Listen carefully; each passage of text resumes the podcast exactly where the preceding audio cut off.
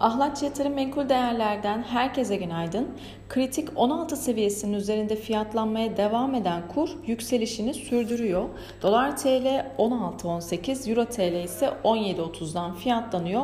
Dün ABD tarafında yeni konut satışları gelmişti. Nisan ayında %16,6 düşerek son 9 yılın en büyük düşüşünü sergileyince resesyon endişeleri tekrardan gündeme geldi. Dolar endeksi bir miktar zayıflayarak 102 seviyelerine kadar geri çekildi. Küresel piyasalara baktığımızda Asya borsaları Japon endeksi hariç artıda seyrediyor. ABD endeksleri dün düşüşlerini sürdürürken vadeli tarafı bu sabah pozitif seyirde. Son birkaç gündür özellikle Avrupa Merkez Bankası Başkanı Lagarde'ın erken sıkılaşmaya işaret etmesiyle Euro dolara karşı değer kazanırken parite 1.07 seviyelerini aşmış durumda. Öte yandan ABD tahvil faizlerinde de gerileme devam ediyor. 10 yıllık tahvil faizi %2,75 seviyesine gerilerken Mayıs ayı içerisinde %3,2 seviyesinin görüldüğünü hatırlatmakta fayda var.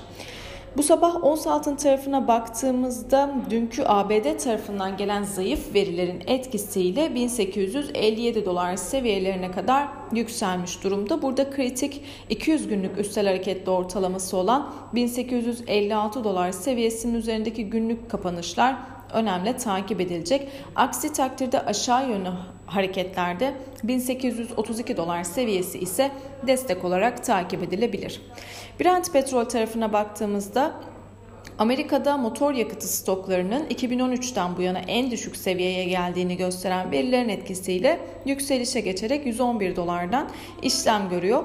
Genel anlamda 107 dolar seviyesinin üzerinde yükseliş trendinin devam ettiğini söyleyebiliriz.